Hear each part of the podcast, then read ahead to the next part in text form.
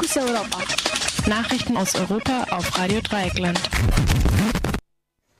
Europarat rügt rassistische Hetze und Gewalt in Ungarn. In einem am heutigen Dienstag veröffentlichten Bericht hat der Ausschuss gegen Rassismus und Intoleranz des Europarates ECRI die Verunglimpfung von Flüchtlingen, Einwanderern, Roma sowie Antisemitismus in Ungarn kritisiert. Solche Hasstaraden kommen laut Europarat im ganzen politischen Spektrum vor.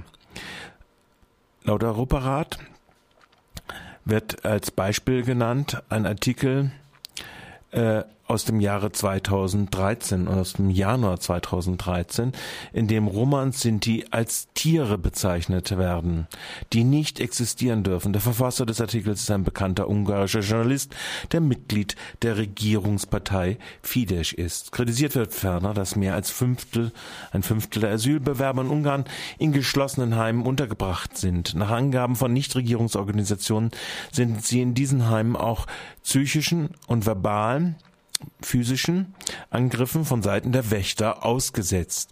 In dem Bericht wird auch die Vertreibung von Romas aus Sozialwohnungen festgestellt. Kritisiert wird auch ein Fragebogen der ungarischen Regierung, in dem Einwanderer mit Terrorismus in Verbindung gebracht werden.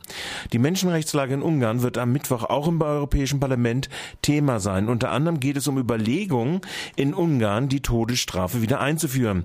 Die Abschaffung der Todesstrafe ist Teil der Kopenhagener Kriterien Kriterien für die Aufnahme von Staaten in die Europäische Union, der Ungarn jetzt angehört.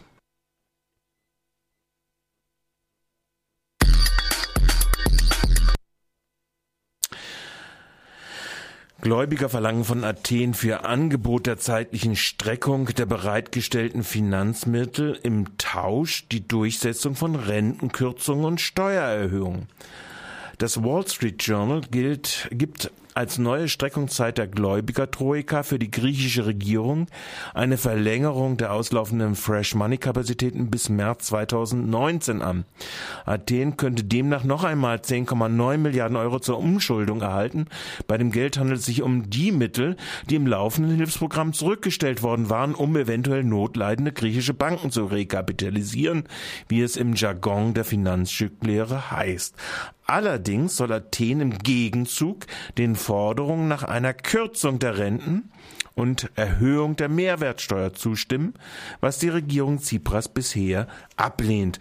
Auf einer Veranstaltung der gewerkschaftsnahen Hans-Böckler-Stiftung in Berlin hatte sich der griechische Finanzminister Giannis Varoufakis gegen eine weitere Auspressung der Bevölkerung durch Austeritätsmaßnahmen ausgesprochen. Reformen des Steuer- und Rentensystems und am Arbeitsmarkt können nicht gelingen, wenn die Bevölkerung ausgepresst werde, so Varoufakis.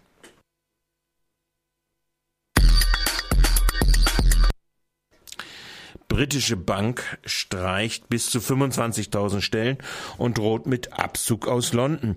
Die britische Großbank HSBC hat erklärt, weltweit bis zu 25.000 Stellen zu streichen, was fast äh, einem Zehntel ihrer Belegschaft entsprechen würde. Außerdem will die HSBC bis zum Jahresende entscheiden, ob sie ihren Hauptsitz wieder nach Asien verlegt. Der Name HSBC ist eine Abkürzung für ihre frühere Bezeichnung als Hong Kong and Shanghai Banking Corporation. Sie wurde 1865 in der britischen Kronkolonie Hongkong gegründet. Mit einer Verlegung nach Asien könnte die Bank noch auch Forderungen nach einer stärkeren Bankenüberwachung ausweichen. Enthüllungsjournalisten hatten der Bank in den letzten Jahren Geschäfte mit korrupten Politikern, Diktatoren, Steuerhinterziehern, Waffenhändlern und unethische Geschäfte mit Diamantenhändlern und Geldwäsche vorgeworfen. Ein weiterer Grund für die Rückzugsüberlegung Überlegung ist auch der mögliche Austritt Großbritanniens aus der Europäischen Union, der London als Bankenstandort weniger attraktiv machen könnte. Beschlossen ist indessen bereits der Rückzug der HSBC aus der Türkei und, der, und die Reduktion ihrer Präsenz in Brasilien.